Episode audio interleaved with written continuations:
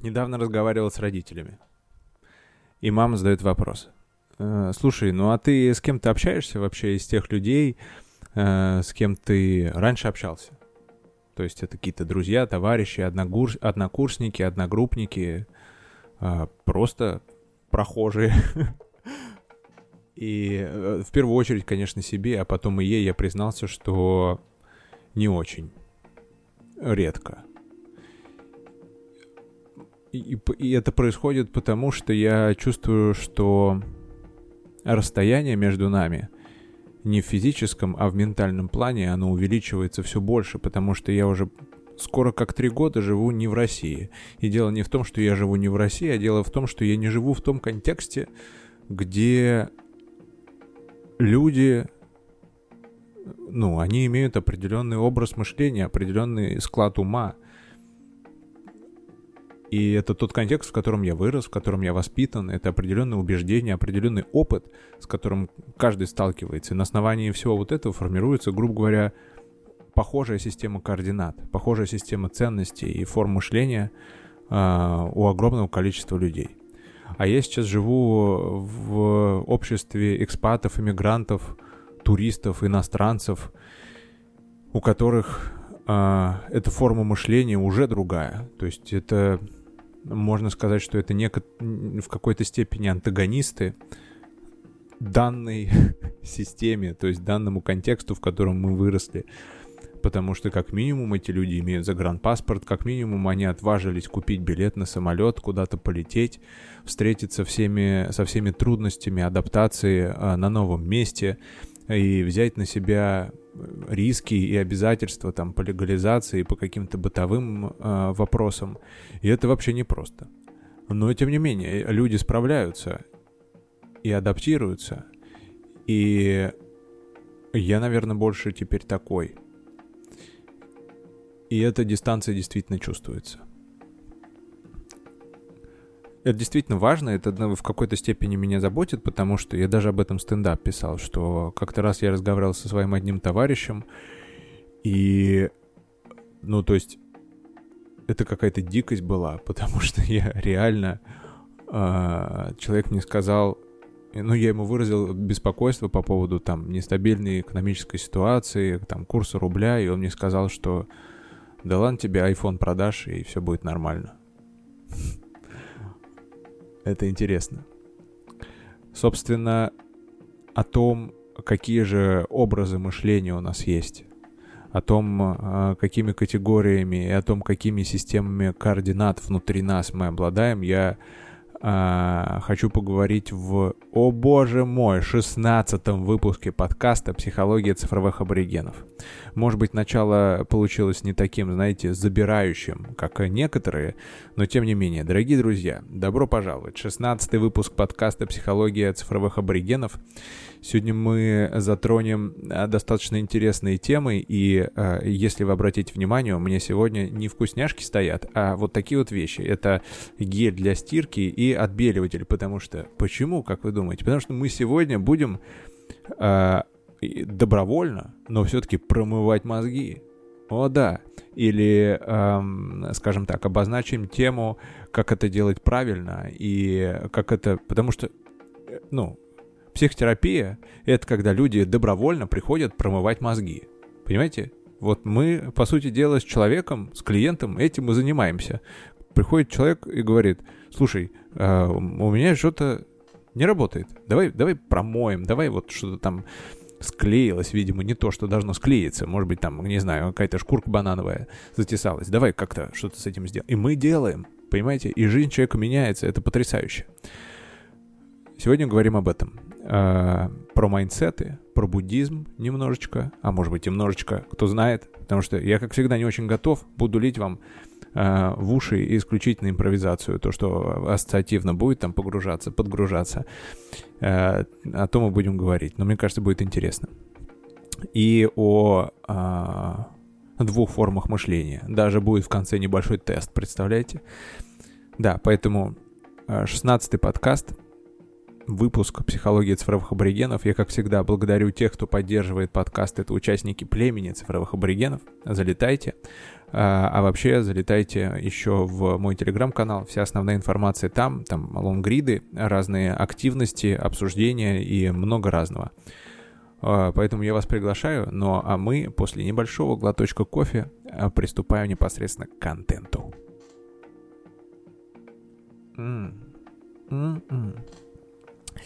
Знаете, э, вот капучино, он имеет такое, э, такое свойство. Э, самый вкусный первый глоток — это когда ты жаждешь вот этого кофейного вкуса. И еще у капучино есть последний глоток. Вот у меня тут уже немножко остается, и он прям вот э, там по стеночкам, значит, весь цимус стекает, и вот это остается. Невероятно, конечно. Слушайте, недавно поставил э, игру под названием Doom. И она как-то называется, типа Doom Essential или что-то такое. Эм, и как у любой игры, при выборе уровня сложности, там, там есть выбор уровня сложности. И там их пять типа. Легкий, нормальный, сложный, хардкор и ад на земле. Вот что-то такое. Я выбрал какой-то типа сложный, потому что, ну, я же не, ну, не первый день джойстик держу. Знаете, сколько я вот э, уже пота вот этого застывшего выковырнул зубочисткой из вот, э, вот этих впадинок на джойстике? Килограммы, можно суп сварить, наверное. Ну вот, и в общем, основываясь на этом суждении, я решил выбрать такой тяжелый уровень сложности. Ну, сами понимаете. И к чему это привело? Это привело к очень интересному результату. А, я начал играть. И сама концепция Дума, она построена так, что от игрока нужны скиллы, нужна реакция, нужны какие-то вот стратегические решения, там нужно постоянно быть включенным в игру. И это действительно оказалось непросто. И э, иногда некоторые уровни или некоторые локации я проходил по несколько раз. И я сижу, играю в эту игру, и у меня размышления, блин, а у меня нет сомнений в том, что эту локацию или этот уровень я пройду. Нет сомнений. То есть я когда-то это сделаю. Но ур- получается, что уровень сложности влияет только на скорость прохождения игры в целом. И эта мысль отнесла меня к метафоре, что каждый человек на Земле рожден с разным уровнем сложности. И уровень сложности, он влияет не на то, каким будет результат, хотя отчасти влияет, а на то, как быстро этот результат э, достигается. И по сути дела, имея бесконечную жизнь, ну, если бы мы вывели какую-то формулу бессмертия, мы в один момент все пришли бы к тому, что все прошли игру. И пришли бы в одну точку, где нам стало бы скучно. Мы просто зависли где-то бы в титрах.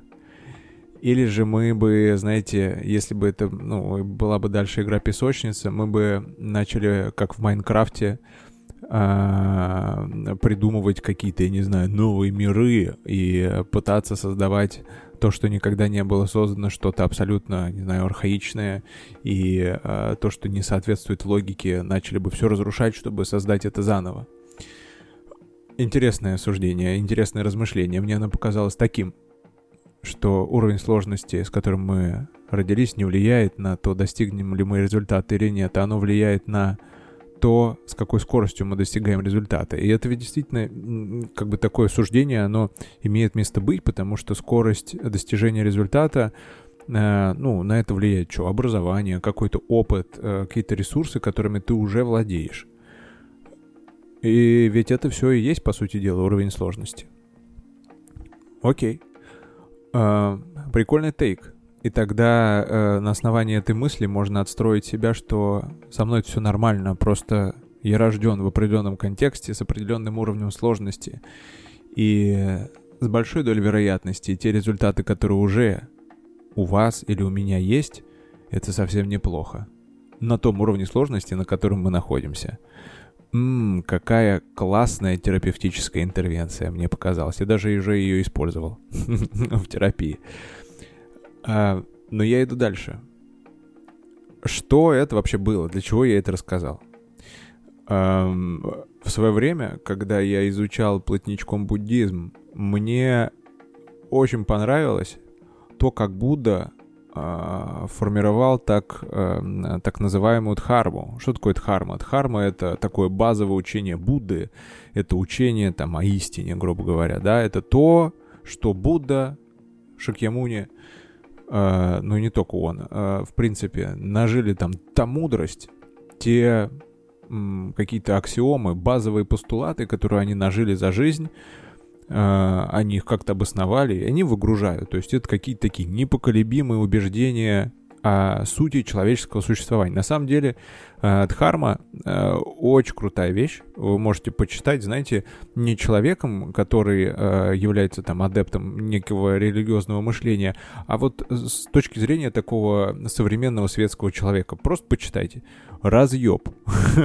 Реально. Потому что Будда в своем мышлении, он стремился всегда постичь некую истину. А что такое истина? Истина — это реальность.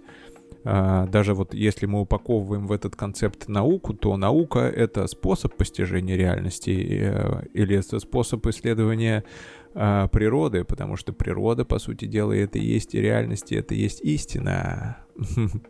Вот такие вот а, сегодня завихрения у нас. Окей. Короче, меня очень прикалывало всегда, как Будда, в принципе, писал Дхарму. То есть он, он, он, он просто ходил, он учил, у него был определенный э, образ мышления. То есть у него э, при его взгляде на мир были какие-то акценты, и он не просто смотрел на мир, а он делал из этого какие-то выводы. Э, и если вы почитаете какие-то притчи о Будде, они все э, приблизительно вот так э, звучат. Сейчас я вам озвучу. А, значит, Будда говорил, представьте человека, подошедшего к широкому потоку, к огромной реке. Если он хочет попасть на другой берег, а переправы нет, что ему делать? Он срубит несколько стволов, свяжет их и сделает плод.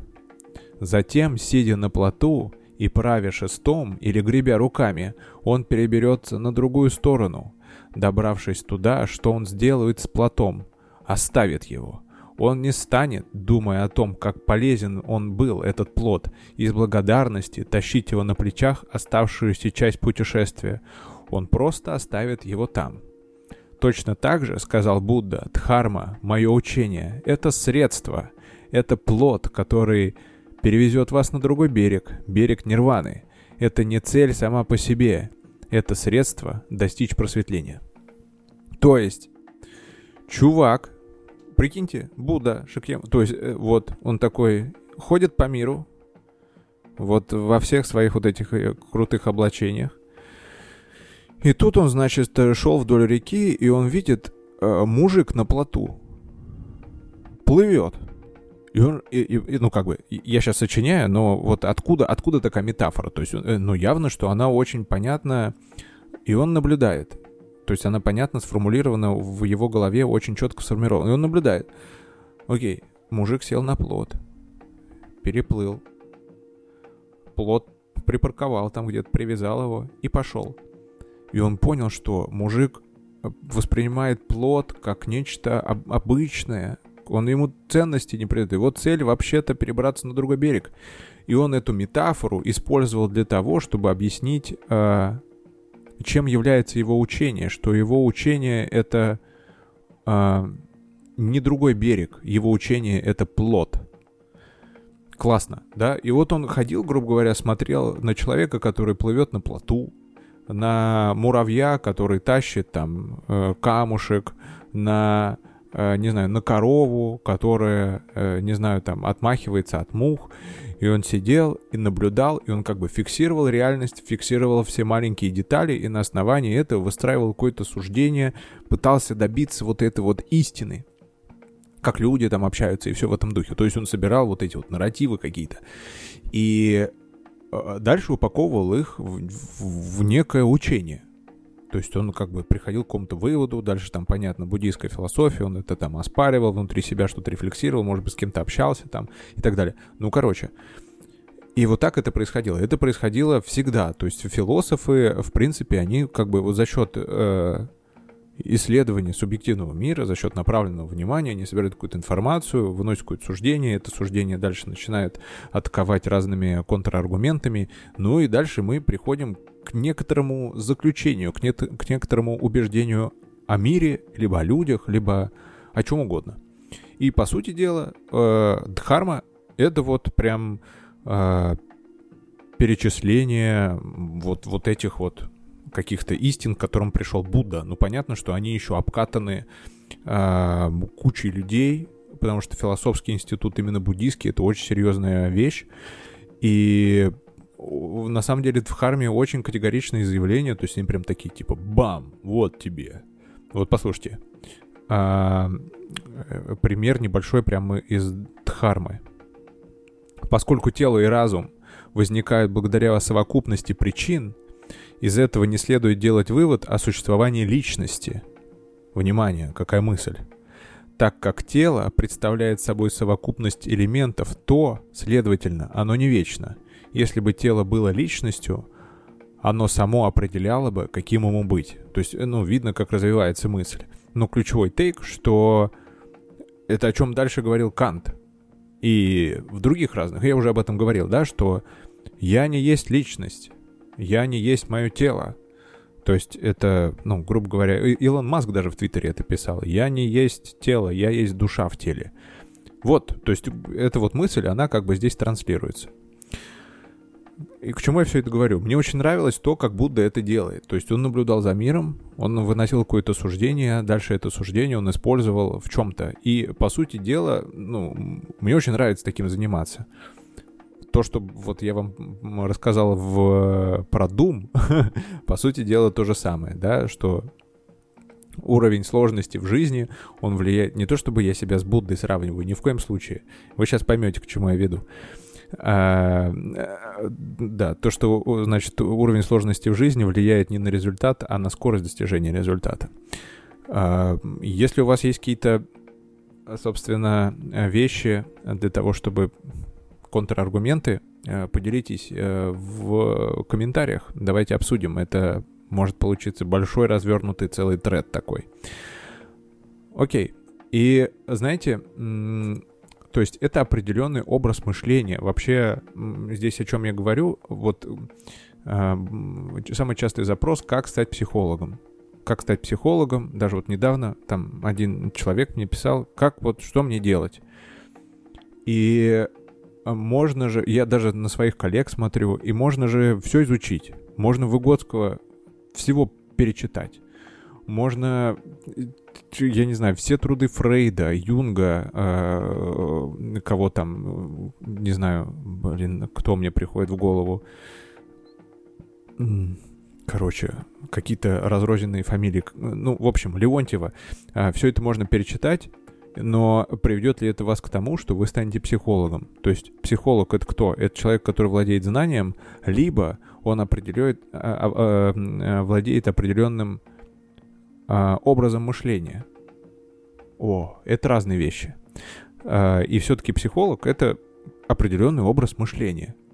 И вот Будда, например, он был прикольным психологом потому что он э, как раз находил несоответствие в мышлении, то, как мы искаженно видим мир, и как раз пытался показать истину какую-то, э, преподнести ее, э, чтобы люди ее использовали, учитывали при принятии решений, при восприятии и, собственно, избавлялись из-за этого от страдания.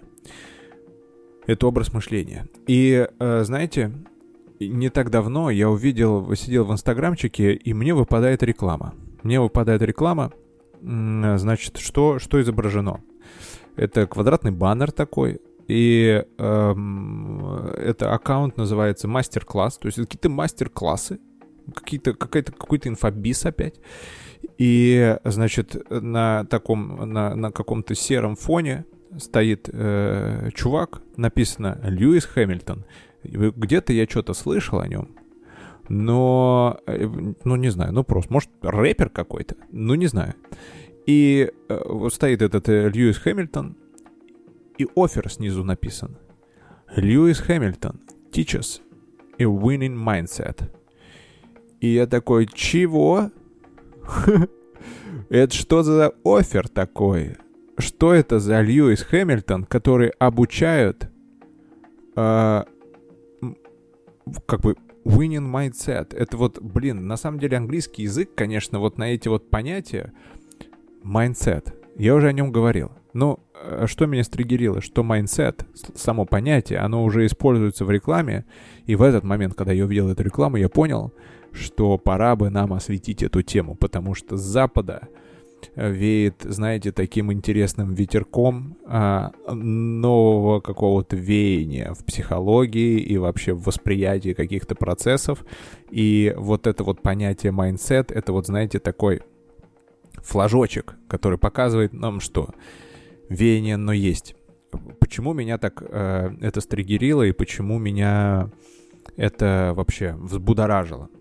Ну, во-первых, э, я загуглил, кто такой э, Льюис Хэмилтон. Оказывается, э, что сэр Льюис Карл Дэвидсон Хэмилтон — это британский автогонщик команды Формула-1 и, внимание, семикратный чемпион мира и первый в истории гонщик Формула-1, одержавший 100 побед. То есть Льюис Хэмилтон, он не учит людей, у него масс-продукт, он не может сделать массовый продукт, чтобы заработать нормально лавехи, так поднять на а, обмане людей, вот, на шарлатанстве, на чистом, а, чтобы, ну, как бы, учить, как водить Формулу-1, не массовый продукт, а вот offer teaches a winning mindset, ну, чувак, который одержал 100 побед, э, первый в истории и семикратный чемпион мира, ну, наверное, что-то он может об этом сказать. Но дело не в этом. Дело в том, что вот это вот само понятие майндсета, оно о чем говорит? Вообще, что такое майндсет? Майндсет — это, а, если его наиболее близко перевести на русский язык, можно перевести как раз как образ мышления.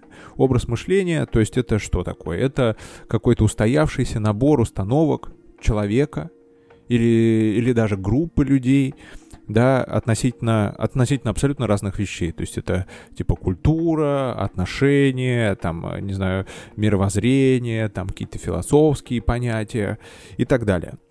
А, ну вот, то есть это, это как бы mindset, это по сути дела набор каких-то программ в мышлении, набор каких-то убеждений, целая система координат.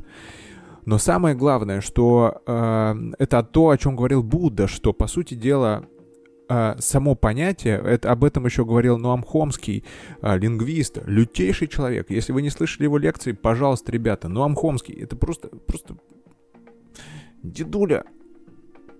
Я бы хотел быть твоим внуком, вот, э, несмотря на висящие сиськи дедовы.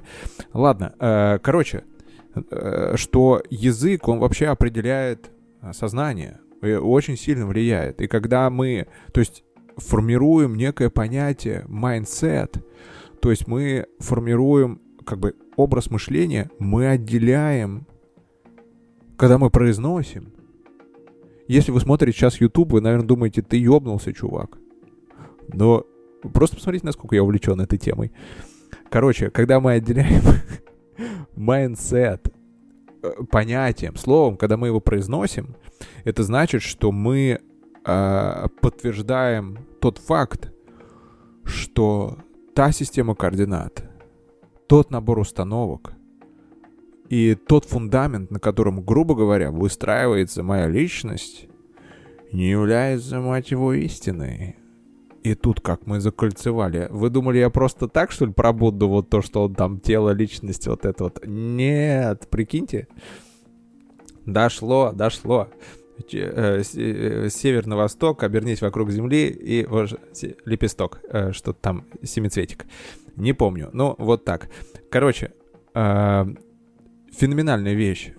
На Западе, где-то в Америке, люди не просто отделили как бы свой набор установок и свой образ мышления от себя и постулируют, ну, не, они как бы утверждают, отделяя, само отделение является результ, ну, как бы результатом того, что люди понимают, что это не они. То есть у меня есть просто какой-то образ мышления, и я не этот образ мышления, это просто какая-то штука, которая во мне существует, и на основании которой я вообще живу, принимаю решения и что-то с этим делаю. Вот. И более того, люди говорят, ну, слушайте, э, а вообще-то этих майндсетов существует какое-то невообразимое количество. Какое количество? Ну вот сколько людей, столько и майндсетов. И, и идем дальше. И помимо этого, мы можем зафиксировать, что есть майндсеты разные. Есть те, которые более функциональны, есть те, которые менее функциональны. То есть есть те, как у э, Льюиса Хэмилтона, это майндсет лидера, майндсет победителя. И есть еще какие-то. Есть майндсет бабкин.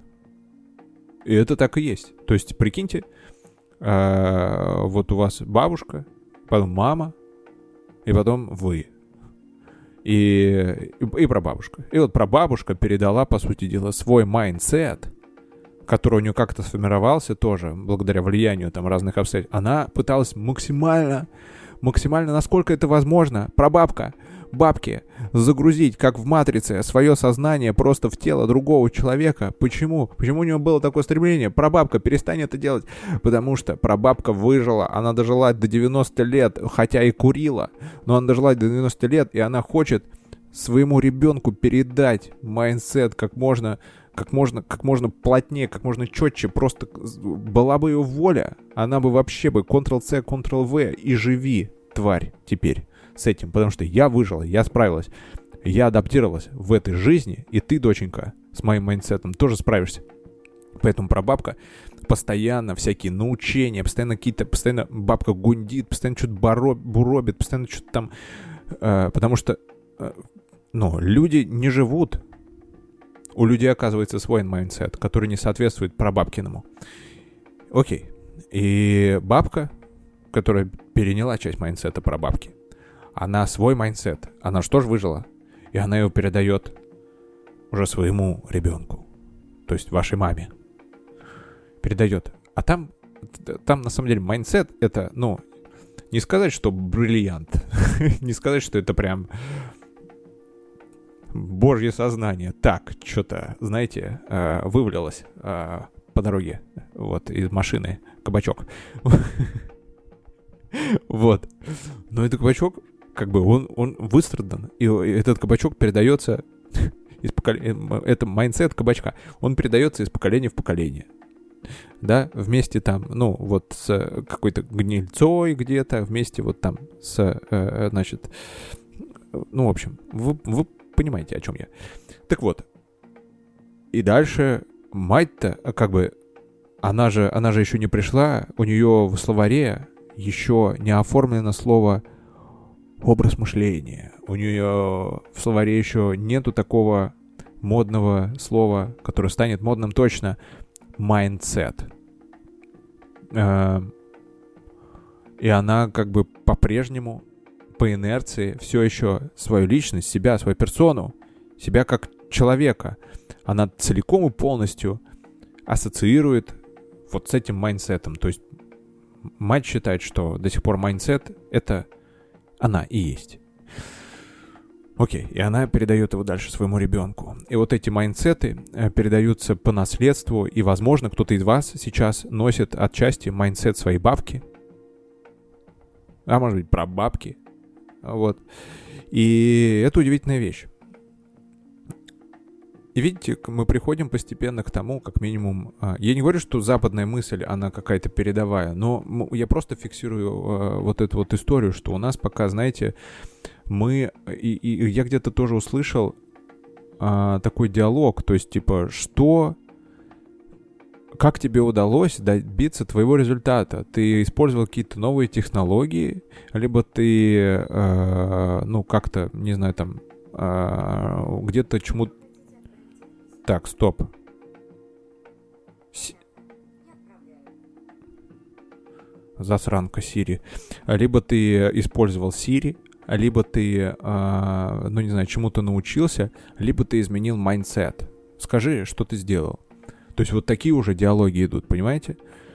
И э, то есть люди начинают относиться к майндсету, к набору, к образу мышления, к набору убеждений, каких-то установок, как к некоему, ну знаете, как типа картриджу от Сеги, как к диску от компьютера, как какой-то просто э, программе, которую можно, э, если она не отвечает, ну, как бы, если она не делает то, что должна делать, мы просто можем взять это, изменить и относимся к этому легко. То есть мы не, не так сильно э, привязываемся уже к этому, вот к этой конструкции, которая, по сути дела, в реальности является частью нас, и она как бы выстрадана и как сформирована. Но суть в том, что из-за того, что этих майндсетов дохера, и все люди адаптируются, она не является истиной, поэтому, а чё, ну, как бы, она не является единственной правильной, поэтому что ее хранить, если она, э, ну, не работает нормально. Дайте мне другое что-то, дайте мне что-то более качественное. И, в принципе, за этим люди и ходят в психотерапию, чтобы извинить, изменить свой майндсет. Какое же классное звучное слово. Чтобы извинить свой майндсет и начать добиваться целей, в конце концов. Э, или, э, ну, не добиваться целей, а, э, ну, скажем так, жить комфортной жизнью.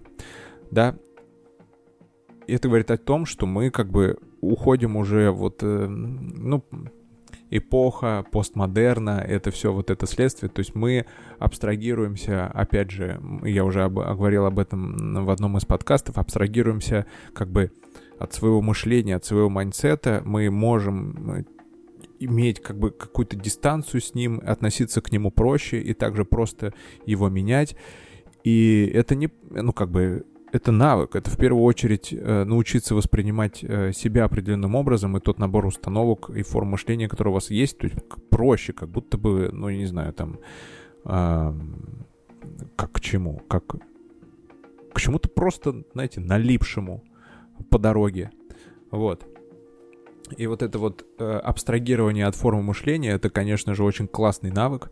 Э, то есть я даже в терапии задаю людям вопрос, я уже тоже об этом говорил. То есть если мы разбираем какую-то форму мышления, если мы э, смотрим вот этот вот сам механизм, вот эту причинно-следственную связь, как человек мыслит, э, как вот э, он принимает решения, если мы видим, что даже это в какой-то степени обосновано, это в какой-то степени а, работает, то я задаю вопрос, окей, вот это так охуенно вылезано, вымазано и обосновано, аргументировано и рационально и классно. Но в конечном итоге, черт его побери, как это тебе помогает? Вот эта форма мышления, вот посмотри, мы ее, мы ее, вот она, вот она перед тобой витает, как, не знаю, как НЛО на, на значит, каком-то гидро, не гидро, на каком-то гравитационном двигателе, вот она перед тобой. Как она тебе помогает? Она, она делает твою жизнь лучше, делает тебя спокойнее, делает твою легче жизнь беззаботней, и класснее, и комфортней. Помогает ли это тебе в коммуникации? Либо это, наоборот, все разрушает. Если разрушает, да и пошла она. Выкинь ее. Зачем она тебе нужна? Если она такая классная, обоснованная, вся вылизанная, э, просто делает из тебя, делает из твоей жизни какой-то ад невозможный. Нахер ее. Э, окей. Ключевой тейк, который я хочу донести, что э, чтобы вы в первую очередь вот как бы начали хотя бы задумываться над тем, что а какой у меня вообще майндсет. Потому что майндсеты бывают разные, да, то есть бывает майндсет бабки, бывает майндсет а, а, Льюиса Хэмилтона, а, бывают майндсеты огромного количества людей, и их можно снимать. Их можно снимать каким образом? Когда человек говорит о себе, потому что майндсет, по сути дела, это то, чем мы занимаемся в когнитивно-поведенческой терапии. Там есть такой этап, он называется э, концеп концептуализация. То есть что такое концептуализация? Концептуализация — это когда мы э, вытаскиваем, то есть моя задача как терапевта вот когда садится передо мной человек, говорит, у меня вот проблема какая-то, ну, я не знаю, любая проблема. И э, мы в первую очередь эту проблему берем, мы делаем, как, вот где она проявляется, в какой конкретной ситуации. И дальше на основании того, э, как эта конкретная ситуация раскрывалась, мы вытаскиваем э, из человека, я пытаюсь вытащить в буквальном смысле, э, погрузиться в его психику, залезть в нее и понять, как там все устроено. То есть э, я вытаскиваю его какие-то автоматические мысли, суждения, то, что приходит в первую очередь. На основании этого мы строим, э, вытаскиваем там промежуточные так называемые убеждения, да, требования, правила, условия разные, которые предъявляются. То есть уже немножечко идем вглубь. На основании этого мы выстраиваем уже а, глубинное убеждение какое-то. И вот эта вот вся концептуализация, там видно, как человек принимает решения, на основании чего он действует, какие мотивы, а, как, а, на, какие опоры и так далее. И вот эта вот вся конструкция, ее прям можно, и а, мы это делаем а, в терапии, то есть мы выстраиваем такую майнд-карту, ее можно начертить где-то, а для того, чтобы посмотреть, вот мое мышление, вот как я мыслю, и вот, грубо говоря, в чем причина всех моих бед, в чем причина э, всех моих э, принятых решений, и где вообще я барахтаюсь. Вот. И вот эти майндсеты, их можно действительно снимать с абсолютно разных людей. Мне, например, очень нравится, знаете, майндсет... Эм, есть такая штука, интеллектуальный dark web интеллектуальный dark web, э, в него входит Джо Роган, э, Джордан Питерсон, э, Лекс Фридман и огромное количество других чуваков, у которых, ну, это прям умнейшие ребята, умнейшие ребята, которые делают свои подкасты, они выступают с лекциями, там отчасти есть какие-то там левые идеи, есть некоторые правые идеи, но в принципе а, это люди, которые мыслят, Сэм Харрис еще, мыслят охуеть какими глобальными категориями, идеями, и это, ну, блин, это, это очень круто, правда. Поэтому, если вы не знакомы с этим, э, погуглите, пожалуйста, что такое интеллектуальный dark web. Э, почему интеллектуальный dark web? Просто ребята, как бы, решили себя так назвать. Вот. И вот то, как там люди мыслят, то какими категориями, то какими убеждениями, то как они а, вообще, на чем, на чем их жизнь выстраивается, и то, какую там мысль, идею они несут. Я не говорю, что их идеи все правильные, мне просто нравится сама форма движения, да, она действительно захватывающая, там приверженность каким-то концепциям, к которым они пришли, и попытка эту концепцию донести другим людям, считая ее правильной, и выдерживать атаки на эту концепцию, обосновывать ее. Но это все а, увлекательное действительно путешествие, наполненное смыслом каким-то, наполненное а, ну, не знаю, событиями, переживаниями и всем-всем-всем. Очень круто. И у каждого оно как бы свое. Так вот, если мы, грубо говоря, разделим майнсеты, они бывают двух видов. А, есть так называемые... Сейчас скажу, как это называется. Я себе записал. Я немножко подготовился сегодня. А, фиксированный. Фиксированный — это, знаете, когда человек не гибкий. То есть у него есть вот этот набор убеждений жесткий, очень жесткий, и он фиксированный. И он вот э, как бы в этом наборе убеждений, то есть он не считает, э, что майндсет не является истиной, то есть он наоборот считает, что вот, вот то, что у него есть, это, блядь, жизнь показала, и это так и есть, и значит я вот это буду всем транслировать, да, и там, то есть там очень много разных каких-то убеждений и сообщений и смыслов, которые транслируются из такого фиксированного майндсета, которые на самом деле сегодня, ну, никакого отношения к реальности не имеют. Ну, то есть я уже приводил этот пример, да, что, допустим, люди, которые воспитаны там в э, прошлую эпоху условно, а, и они до сих пор живы, и тот набор убеждений, то есть тот майндсет, которым они пользуются, он сегодня вообще не актуален, потому что если ты э, там айтишник, фрилансер или э, фаундер эдик, то ну, все, ты, ты обречен, если ты возьмешь этот майндсет, там, своей бабки, прабабки или еще кого-то. Вот, но, короче говоря, а, вот фиксированный майндсет, это который вообще не гибкий, он вот просто забетонировался, и человек до, до скандала, до крови из ушей, из глаз, до соплей из жопы, он будет доказывать, что его майндсет — это то, единственно верное и правильное, что вообще необходимо учитывать. И он, ну, как бы просто вот агрессивно будет защищать его. И почему вот эта агрессия в том числе исходит, это очень интересное тоже наблюдение, потому что, по сути дела, сам факт пересмотра своего майндсета и э, подрыв вот этой коренной системы, он э, приводит человека в состояние, в ощущение небезопасности и ощущение, знаете, оторванности и, и, и нестабильности, ощущение тревоги и ну, такой неопределенности, потому что это даже не риск. Прикольная идея, которую недавно обнаружил, что риск и неопределенность это разные вещи, да, то есть э, с неопределенностью все не очень справляются. Неопределенность это тревога, э, потому что там непонятно, что будет.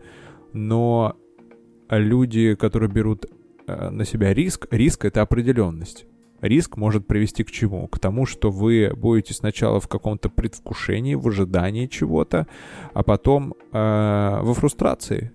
В том, что, э, ну, риск, как бы, он реализовался, да, и э, там все пошло плохо, вы потеряли деньги, и все. И в этом случае understand э, your frustration, как говорит мой бельгийский друг. Привет, Лех. Так вот, а, собственно, есть фиксированный такой очень жесткий, забетонированный а, майндсет, где непоколебимая система убеждений, и а, люди не готовы идти в сторону, не готовы пересматривать эту систему, они не готовы включать туда что-то новое. Это обычно это люди взрослые, обычно это люди, которые уже имеют какой-то опыт, и вот эта система, она же бетонировалась не просто так заливалась, она выстроена, ну, на основании чего-то. И судить их сложно, да, потому что у них есть вполне себе объективное обоснование, почему то, что они транслируют, это работает. Но в их жизни вот это фиксированное мышление, оно скорее приводит к каким-то а, ограничениям, внутренним конфликтам, и очень часто а, можно заметить, что человек бегает по кругу. То есть он вроде, у него есть намерение расти, дальше развиваться, но он бац и упирается вот в этот бетонный столб у него в голове, в какое-то убеждение. А, и он, ну все, он, он, он не может двигаться дальше, потому что эта штука, она непоколебима. И он берет, разворачивается, идет в обратную сторону, и там еще одна бетонная стена. Он разворачивается, думает, да ёб твою мать, идет в третью, а там а там та бетонная стена, от которой он исходил изначально. И вот человек вот так по кругу херачит, херачит, херачит. И все. И здесь тогда как бы куда бы он ни шел, у него везде стресс, у него везде фрустрация, у него везде напряжение. И тогда как раз человек приходит к тому, что о, а надо пересматривать, надо, надо все-таки какую-то гибкость иметь, и надо э, что-то с этим делать и это менять. Но это такой, знаете, когда этот процесс уже вынуждены, люди готовы меняться. Но классно, когда изначально мы рассматриваем свой, э, свой набор, набор систем, в смысле, свою систему координат а, не как какую-то истину, а изначально являемся человеком гибким и готовым а, пересматривать то, что у нас в голове. И вторая, это а, как бы второй вид майндсета, это какой? Это растущий. Растущий то есть фиксированное мышление и растущее мышление. Это, это очень условное разбиение, да, которое, а, ну, скажем так, оно, ну, просто обозначает, просто обозначает а, вот у вас как. То есть если вы постоянно а, бегаете по кругу, то значит, что скорее всего, ваш майндсет — это вот фиксированный, который не, напав... не направлен в рост. Для того, чтобы немножко помочь в этом разобраться, предлагаю провести небольшой эксперимент. И, и прошу, не относитесь к этому серьезно. А, да, то есть здесь просто я сейчас скажу 6 определенных предложений. И в конце скажу, что с ними сделать. А, значит, вы сейчас можете взять листочек, либо в заметке в телефоне, и просто говорить, согласны или не согласны. Вот я что-то говорю, вы отмечаете, согласны или не согласны. Окей? Готовы? Приготовились? Все, ручки помыли, э, ручки на стол, ручки из-под одеяла. Начинаем. Э, первое утверждение. Вы рождены с определенным интеллектом, и это не то, что можно изменить. Согласны или нет? Второе. Независимо от того, кто вы, вы мало что можете сделать, чтобы улучшить свои основные способности и индивидуальность. Согласны или нет? Третье утверждение. Люб, люди способны изменить то, кем они являются. Угу. Идем дальше. А, четвертое. Вы можете изучать новые вещи и улучшать свой интеллект. Отлично. Пятое. У людей либо есть определенные таланты, либо нет. Вы не можете просто приобрести талант к таким вещам, как музыка, письмо, искусство и легкая атлетика. Например, легкая атлетика. Может быть, снорклинг или керлинг, газлайтинг. Шестое утверждение. Изучение, усердная работа и новые навыки а, все это способы развить новые таланты и способности. Окей. Шесть утверждений было. Теперь, значит, если вы, ну, все, значит, написали, теперь сверяемся, что получилось. Если вы склонны соглашаться с утверждениями 1, 2 и 5, то, скорее всего, у вас есть задатки какие-то фиксированного мышления. А, понятно, что если 3, 4 и 6, то скорее у вас такое мышление роста. А, с мышлением роста э, в чем глобальная разница, да, что фиксированное мышление, оно заставляет вас буксовать, оставаться на одном месте, и из-за этого возникает много внутренних конфликтов. Это фиксированное мышление. А мышление роста, оно, ну, наоборот, способствует, помогает, это вот попутный ветер. Поэтому а, нужно разобраться, да, потому что э, здесь нужно разобраться с тем, где вот вы фиксируетесь, где вы себя ограничиваете, где вы топчетесь на одном месте. Причем интересный момент, что ну, где-то вы можете быть очень открыты, скажем, в вашей uh, зоне экспертизы, в вашей зоне экспертности, там, где вы а, ну, являетесь профессионалом, и там вы отлично впитываете новые знания, вы там пересматриваете, или там, если вы чем-то занимаетесь, вы э, берете, обновляете информацию, и там все окей. Ну, а что насчет других сфер жизни, насчет там, я не знаю, взаимоотношений, насчет там а, воспитания, насчет здоровья, насчет там отношения к вообще каким-то вещам. А как насчет э, того, чтобы в 50 лет начать играть PlayStation? А, или это пустая трата времени и, и есть много других классных вещей. А что если не навешивать ярлыки на какие-то штуки? Так вот, а, как тогда, что делать, чтобы, скажем так, слегка расшатать свое а, фиксированное мышление, да, чтобы оно не было таким, знаете, обременительным и чтобы слегка от него избавиться. А, я пытаюсь найти, что я писал. А, первое. Значит, ищите новые точки зрения. Новые точки зрения на свою задачу или на то положение, в котором вы находитесь.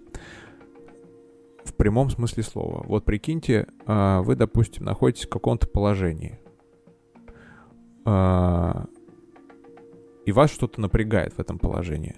Вот подумайте, а что бы сделал, ну, то есть вот человек, скажем, какой-то, которого вы считаете крутым в этом состоянии.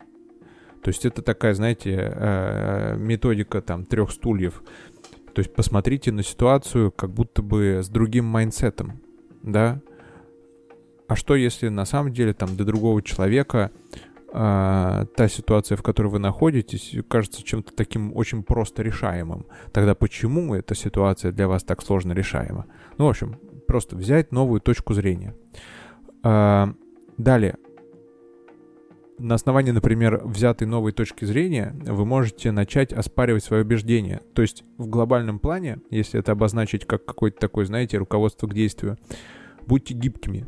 И гибкими, э, ну, как бы, вот Брюс Ли говорил, будь водой, и ты должен течь, что он там говорил, я не помню. Но вот эта его знаменитая история про «будь водой». А, непонятно, как это применимо к жизни. Но вот давайте немножко разберем. Быть гибким — это значит научиться а, обнаруживать какие-то свои вот эти убеждения о себе, о мире, о людях. Они могут быть разные, абсолютно разные. Ну, то есть, например, это может быть, что все должно идти по плану. Или а, надо э, мне надо делать там только полезные вещи, например. Или э, надо быть хорошим человеком. И так далее, и так далее. Оспаривайте их. То есть вот кажется, что надо быть хорошим человеком. Ну как оспаривать? Но по факту а, как только вы вот, вот в это убеждение упираетесь, оно столько ограничивает, то есть а, столько в это подвязано стратегии поведения, которые можно оспорить и понять, что, блин, а оказывается, иногда поступая как хороший человек, поступаю как последняя мразь. Или иногда я поступаю как хороший человек и почему-то предпочитаю не обращать внимание на последствия своих поступков, потому что последствия моих поступков в итоге могут привести к тому, что я вообще-то поступил очень плохо. Ну, вот, недавно я смотрел интервью одного врача, который э, хирург, который во время Чеченской войны, он э, лечил людей. И он э, не разбирался, я, к сожалению, не очень не разбираюсь в теме, но условно, он лечил э, боевиков. Да, он там жесткие вещи вообще творил, то есть он там, не знаю, э, резал там кости обычной пилой и, и так далее, и так далее. Вот. И ему потом предъявляли, ну как же так? То есть я, ты, ты что? Ты э, лечил людей, которые потом, э, значит, они исцелялись, грубо говоря, или они там выздоравливали, они брали оружие и опять шли воевать, убивать других людей. И он говорит, ну я не судья. Да, то есть здесь вот как бы я вроде какой поступок-то я совершаю. Ну, в общем, вы понимаете, о чем я, да, что э, это интересный механизм. То есть иногда совершая какие-то поступки, э, мы думаем, что делаем хорошо, а на самом деле делаем очень плохо. Тогда какой вы человек?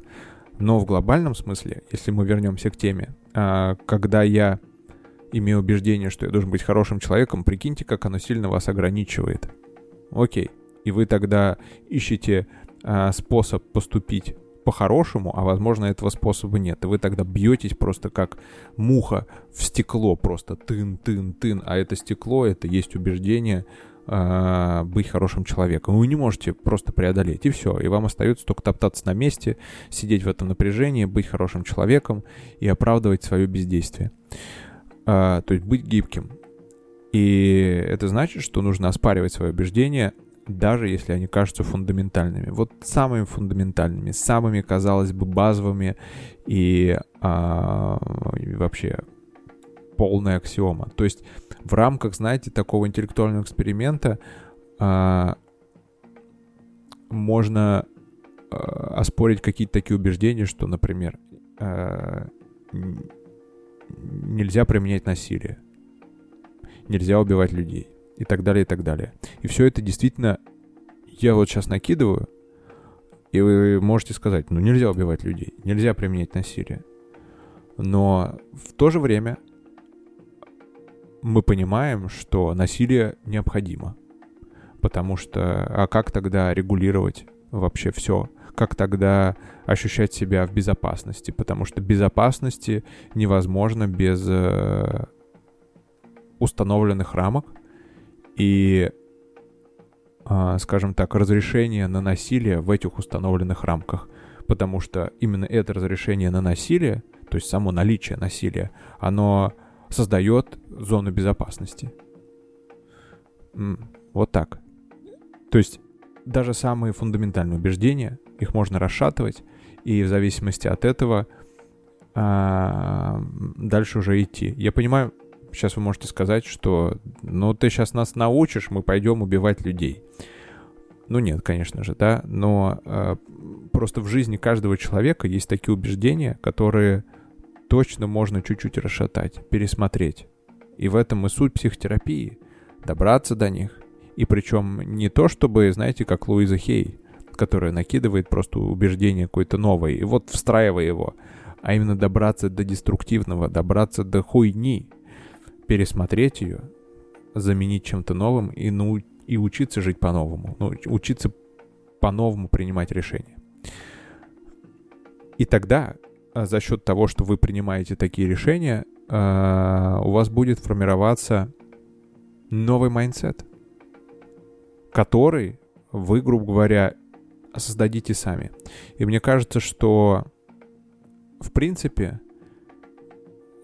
как одна из глобальных задач человека в жизни это создать свой уникальный майндсет. Вот создать вот это произведение искусства и ну как-то его протранслировать, показать, потому что другие люди могут взять из него что-то самостоятельно, без навязывания, а, а с учетом того, что у этого есть какое-то обоснование, и есть понимание того, что это прикольно сработало, потому что оно привело к каким-то там результатам в жизни. А, потому что майндсета два, по сути дела, в, в нашей жизни. Это тот, который нам дан, который сформировался из хаоса, мы об этом говорили уже. И тот, который мы на протяжении своей жизни э, создадим сами, волей-неволей либо же мы станем заложниками того майнсета, а, который был просто создан из хаоса. Но зачем? Ведь э, мы можем больше.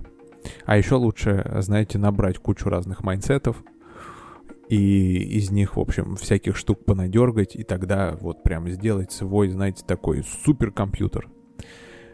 Окей. Э, завершая подкаст, давайте какой-то такой подытог сделаем, вернее, не подытог, а итог. О чем мы сегодня говорили вообще? А значит, я хочу особое ваше внимание обратить на понятие майндсета, э, которое, я уверен, все чаще будет применяться в разных кругах.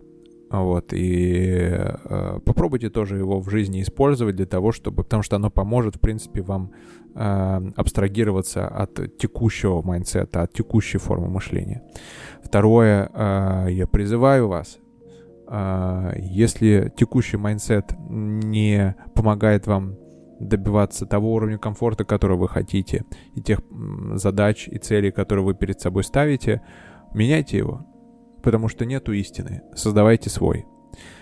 Эм, и третье, о чем я хочу сказать. В принципе, вырабатывайте для себя, э, знаете, вот это вот майндсет психолога и психотерапевта, потому что он поможет вам э, это инструмент, да, это э, тот плод,